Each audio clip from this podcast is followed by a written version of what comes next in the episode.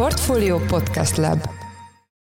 Ez egyébként egy visszatérő probléma, tehát az Európai Bizottság szerint a magyar állam túl sok ösztönzőt fizet ki a költségvetésből, így például olyan emblematikus tételekkel is problémája van Brüsszelnek, mint a rezsicsökkentés, amelynek a kivezetését fokozatosan több lépcsőben javasolja az Európai Bizottság.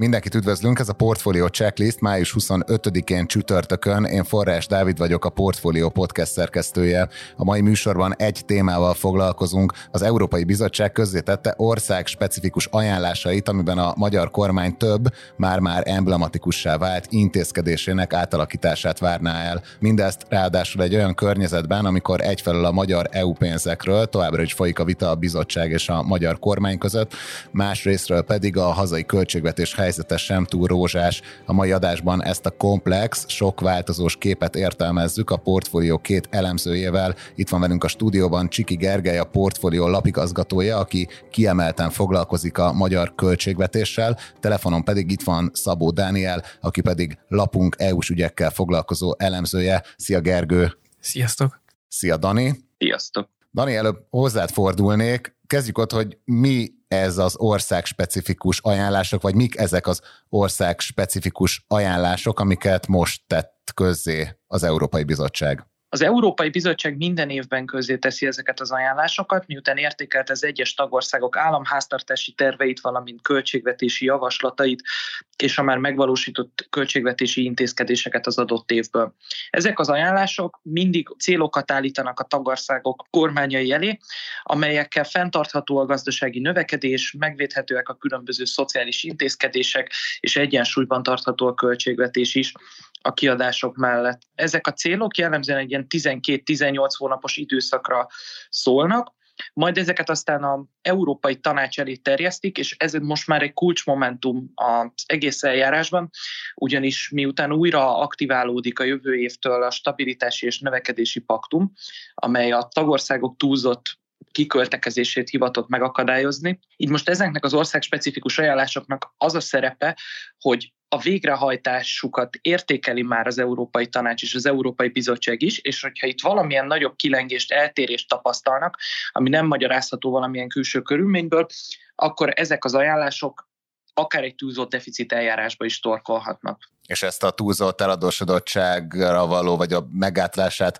célzó követelményt, ezt még a koronavírus miatt függesztették fel. Igen, majd az orosz-ukrán háború okozta válsághelyzet miatt meghosszabbították a felfüggesztést, lehetőséget adva a tagállamoknak, hogy megvédjék a munkaerőpiacot, fenntartható növekedési pályára állítsák a gazdaságukat, viszont mostanra elült egy sor turbulencia azokból a körülményekből, amelyek kedvezőtlenül érintették a legtöbb tagállamnak a gazdaságát, így most már egyre nagyobb a törekvés arra, hogy visszatérjen a költségvetési fegyelem, és vége legyen az ész nélküli pénzosztogatásnak a tagállamokban. Hogy látják a, a magyar makropályát Brüsszelből, illetve kifejezetten a költségvetés helyzetét?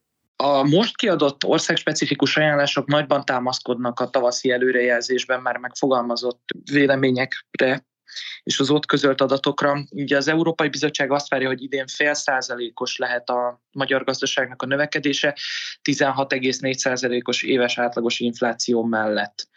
A munkaerőpiacnak az állapotát egyébként jónak tartják, tehát ott négy egész két százalékos munkanélküliséggel számolnak, ami az uniós átlag alatt van, és itt nem is várnak nagy elmozdulásokat, viszont úgy látják, hogy a kormány által vállalt államadósságpálya az nem nem azonos azzal, amit ők látnak. Ők arra számítanak, hogy a gé dé pé arányos államadósság hetven egész hét százalék lehet, de fölemelkedhet egészen hetvenkét százalékig is.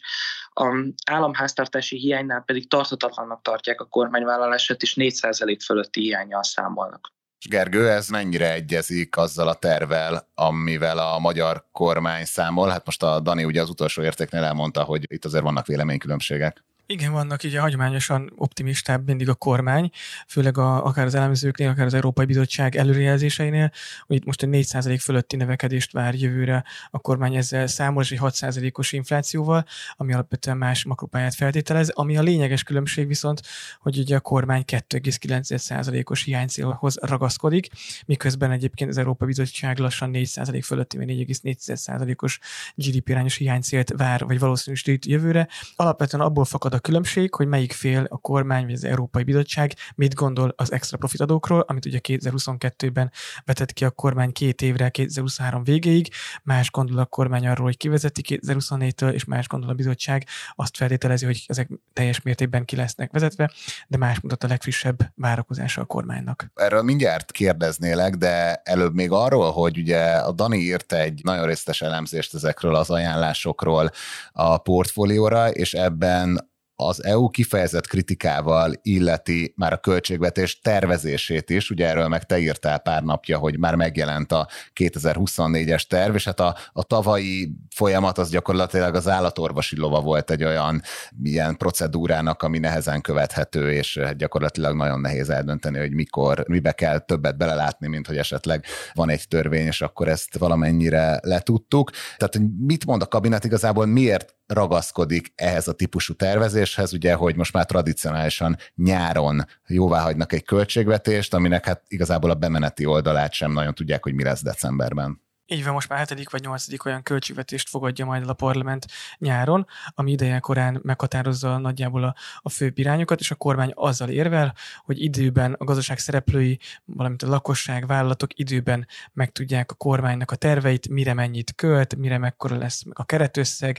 milyen beruházási összegekkel számolhatnak, valamint milyen adó környezet veszi majd körül a vállalatokat, valamint a lakosságot, és kiszámíthatóan előre tudnak tervezni, fel tudnak készülni a következő fél évben arra, hogy mi lesz a következő év január elsejétől, itt gondolunk az inflációra, a nyugdíjemelésekre, hasonló témákra, de ahogy mondtad, igen, a tavalyi vagy egy állatorvosi ló volt, és egy talán negatív példája annak, hogy miért nem szabad korai költségvetés mellett érvelni, és azt alkalmazni. Ennek ellenére idén is ez valósul meg, ugye május harmincadikán kerül majd a parlament elé a költségvetés tervezete, amely most a, a költségvetés tanácstól jött vissza a vélemény, tehát a költségvetés tanácsnál van, a kormány már elkészítette a főbb számokat és a, szinte a teljes dokumentumot, de egyébként igen, az érv, hogy kiszámíthatóságot, stabilitást, tervezhetőséget nyújt a gazdaság szereplői számára, ez nem érvényesül, ugyanis tavaly is az utolsó pillanatban, december végén írt át a kétezer-huszonhármas költségvetést a kormány, miután tavaly nyáron ugye elfogadták, majd bekerült ugye a parlament elé normál eljárásban,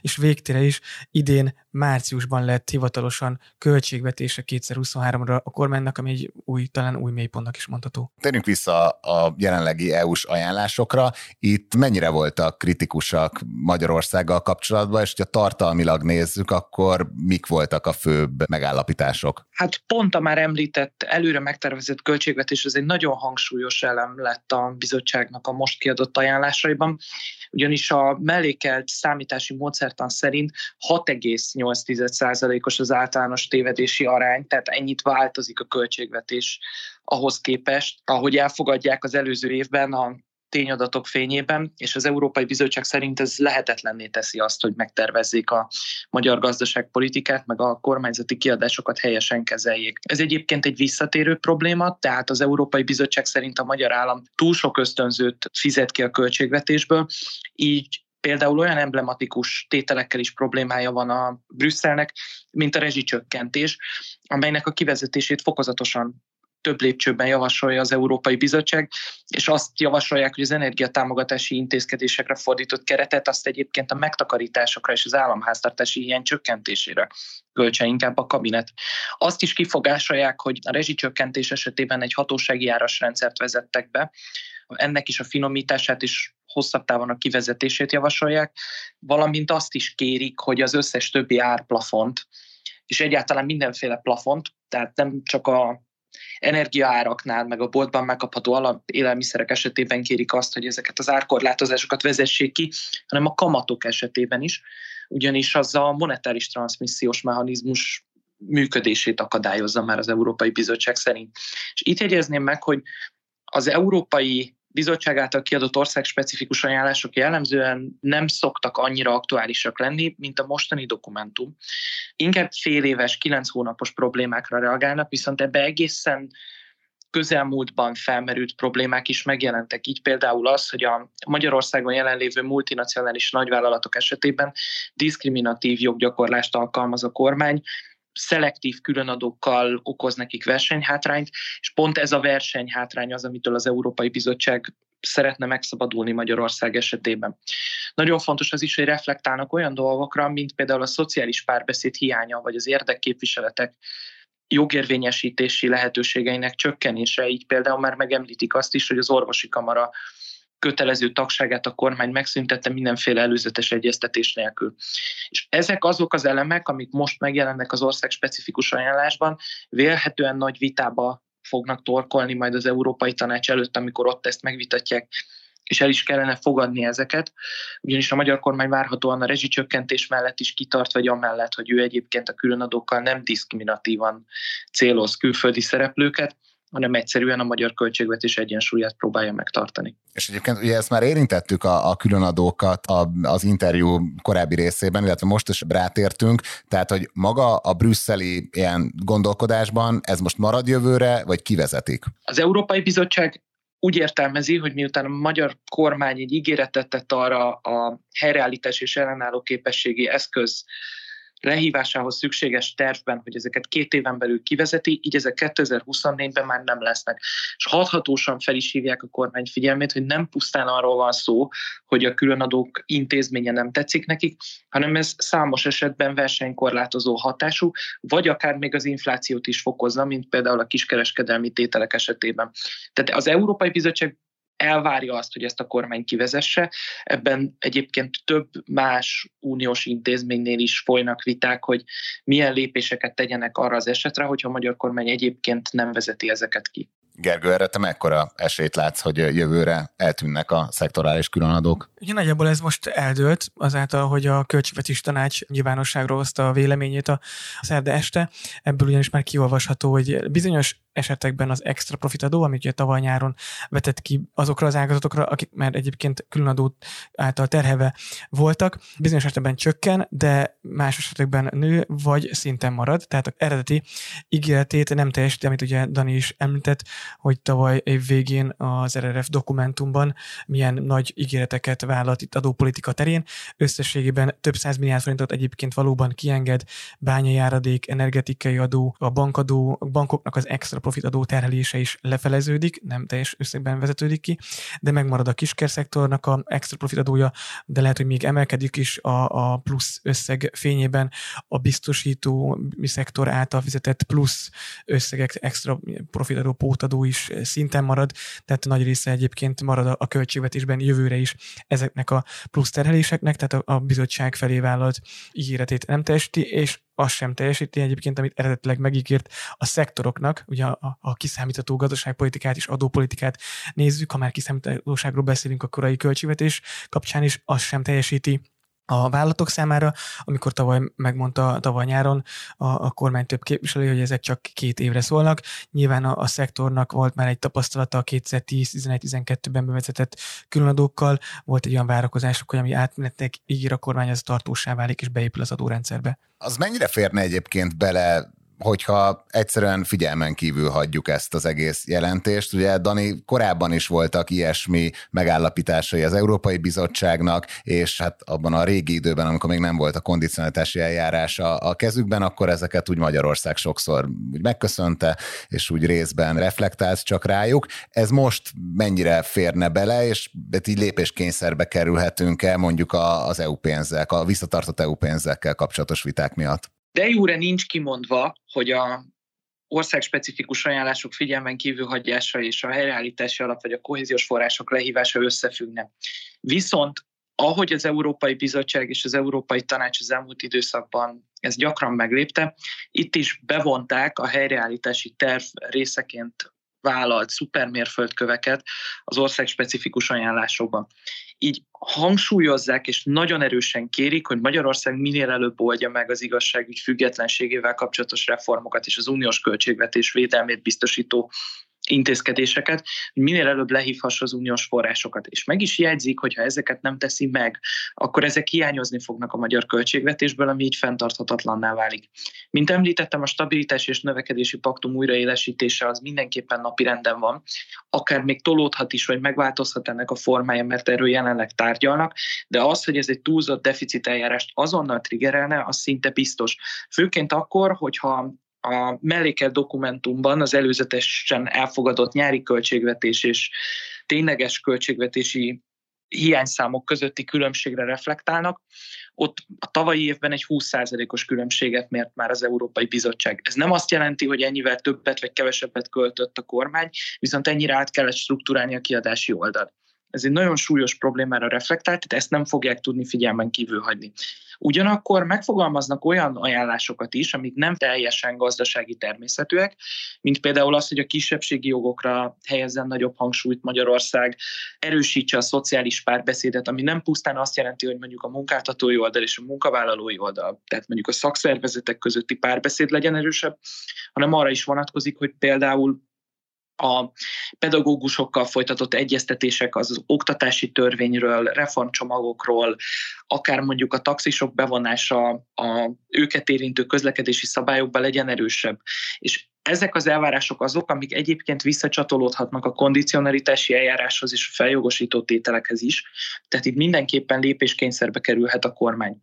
Másrészről, hogyha az Európai Tanács előtt a tagállamok megalapozottnak látják ezeket a kifogásokat Magyarországgal szemben, és a magyar kormány érdemben nem tudja bizonyítani, hogy a bizottság feleslegesen aggódik, akkor ez aztán tovább folyik a pénzügyi síkon is, tehát hogy milyen források megnyitását hagyják jóvá, vagy nem hagyják jóvá majd. Akkor, hogyha a magyar kormány teljesítette a legfontosabb mérföldeket, hogy egyáltalán megnyíljanak a pénzcsapok. Maradjunk még egy pillanatra az é u-s pénzeknél. Gergő, teged szeretnél kérdezni, hogy általánosságban mennyire hiányoznak most az é u-s pénzek a, a magyar büdzséből? Ugye például pont itt a checklistben Madár István kollégánknak azt mondta Nagy Márton gazdaságfejlesztési miniszter, hogy a, a külföldi beruházások Magyarországra hozatalával ezeket valamennyire ki lehet váltani, tehát hogy menekülhetünk az ázsiai tőke irányába. Ketté kell ezt választani, érdemes az első kérdéssel kezdeni, hogyha azt vizsgáljuk, hogy a büdzséből mennyire hiányoznak ezek a, az uniós források, azt, azt mondhatjuk, hogy vannak olyan pályázatok, vannak olyan kifizetések, amit a kormány már ugye megelőlegezett a magyar költségvetésből, de ez nem rontja úgymond az uniós módszertan szerint számolt költségvetési hiányt, mert később, hogyha beérkezik, az a várakozásunk, hogy megér érkeznek onnan a pénzek, akkor ez helyreáll úgymond az egyensúly, viszont a pénzforgalmi hiányt, vagy a pénzforgalmi egyenleget, mert ugye ezt ki kell fizetni ténylegesen a pályázóknak, a nyerteseknek rontja, és ennek érdekében ugye el kell adósodni, hitelt kell fölvenni. Tehát ebből szempontból a, a költségvetés mozgásterét is befolyásolja. A másik része az az, hogy a, vannak olyan pályázók, vagy gazdasági szereplők, akik, akik számítanak ezekre a forrásokra, akár már egy-másfél-két éve, és minél hosszabb ideig nem már rendelkezésre, annál jobb lehet is a gazdasági növekedésükbe, az ő gazdasági teljesítményükbe egyre inkább beleharap. Hogy mennyire cseleszabatos, ezt így kijelenteni szerintem nem lehet. A két dolog egymástól teljesen eltérő, más célokat szolgálnak, és más szempontokat kell figyelembe venni, mind a külföldi ef dé i, mint pedig a, az uniós források beérkezése esetében. Uniós források nyilván a célnak megfelelően, de körülbelül szabadon felhasználhatók. Nyilván egy külföldi kínai ef dé i viszont a megfelelő vállalathoz, külföldi vállalathoz érkezik. Ott vannak nyilván profit elvárások, nyereséges megtérülési szempontok, tehát néhány év után a támogatás, állami támogatást is zsebre rakva a profitot ugyanúgy ki fogja vinni, mint egy magánpiaci szereplő, a kínaiak sem a két szép szemünkért jönnek ide. Másik részt, ami érdekes szempont, de ez csak egy ilyen technikai, de nagyon fontos szempont, hogy az uniós források, amint megérkeznek Magyarországra, a devizatartalék részét képezik, míg a Kínából vagy máshonnan, Ázsiából érkező forrásokra ugyanez nem érvényes. Arról pedig már külön podcastolást lehetne tartani, hogy mit üzenünk azzal, hogy az uniós forrásokért teszünk meg mindent, azt, amit ugye Dani felsorolt, és azzal azt üzenjük, hogy az unió részei vagyunk, elkötelezettek vagyunk, a nyugati világ tagjai vagyunk, és mit teszünk meg annak érdekében, mit üzen az, hogy közben az ázsiai tőkért is milyen árat fizetünk, és mit teszünk meg annak érdekében. Lassan lezárjuk ezt az interjút, itt még összefoglalásképpen, Dani, hozzád fordulnék újra, hogy ez a jelentés, ez mennyire jelenthet egy ilyen új konfliktus forrást az é u-val, tehát hogy ez lehet-e egy ilyen újabb jele annak, hogy, hogy távol lehet még a, a megállapodása a magyar források legalább egy részéről, vagy ez inkább egy ilyen snapshot-szerű jelentés, hogy most itt tartunk, és akkor innen kell tovább menni? Papíron ilyen összefüggés nem lehetne, hogy mikor hívhatja el Magyarország az uniós forrásokat, és ez nem egy jogállamisági dokumentum, hanem egy gazdasági programterv. Viszont technikailag, amint említettem, ugye összevonta már az Európai Bizottság a kondicionalitási eljárást is a horizontális feljogosító tételekkel, tehát ugyanazokat az elemeket kell kezelni. Ebben a dokumentumban megint ugyanazokat a tételeket sorolják föl, tehát az igazságügy függetlenségét, a transzparens vagyonfelhasználást az államigazgatáson belül, és a többi, és a többi. Tehát igazából ez a jelentés most ráépül a meglévő konfliktusokra, és annak része vagy kiegészítője lesz. Ami izgalmas ebben is, hogyha már szóvá hoztuk az ef dé i kérdéskörét, hogy az Európai Bizottság nem igazán számolt az országjelentésben sem, most az ország specifikus ajánlásokban sem, a tavaszi előrejelzésében sem, hogy ezek olyan nagyon el tudnák mozdítani a magyar gazdaságot a növekedés irányába. És ennek részben az is az oka, hogy egyre nagyobb a vita az Európai Unión belül a kínai tőkebevonzással kapcsolatban, és egyre nagyobb kontrollt akarnak fölötte gyakorolni, és van olyan Magyarországon is megjelenő ázsiai befektető, aki otthon állami támogatásban részesült, ami tisztességtelen versenyelőnyt jelent az uniós szereplőkkel szemben, akik esetében viszont tiltott az állami támogatások kifizetése.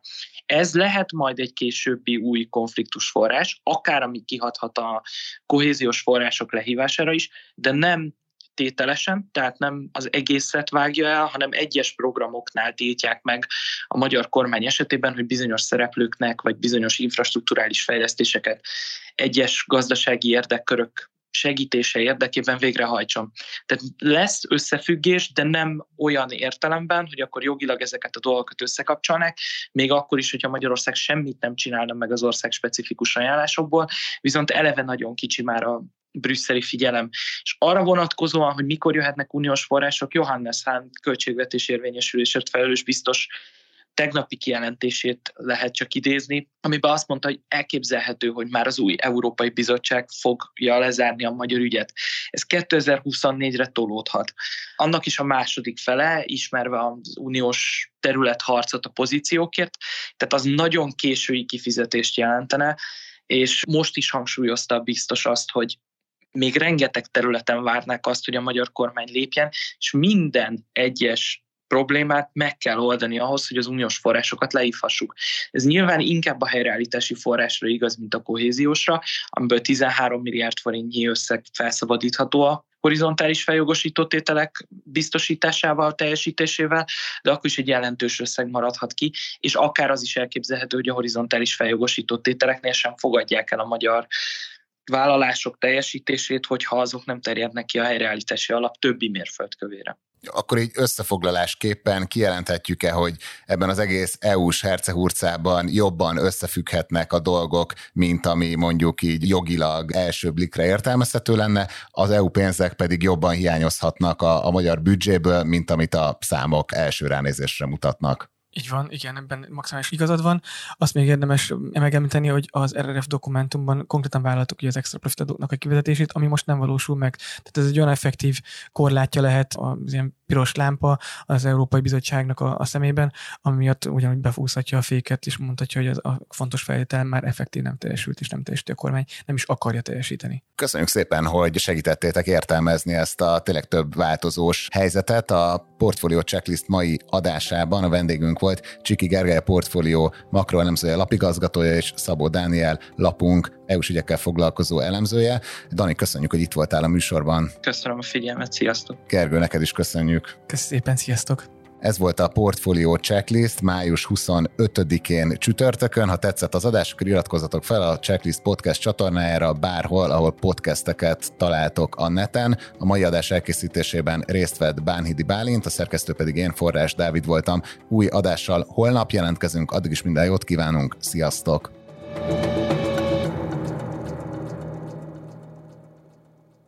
Reklám következik.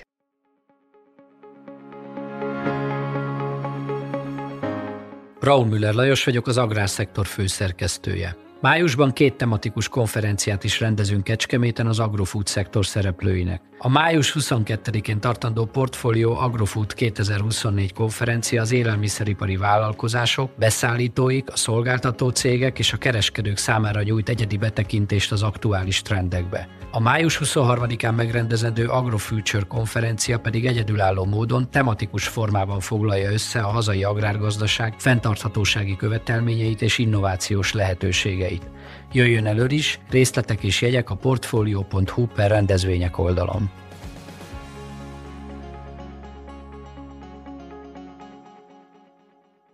Reklámot hallottak.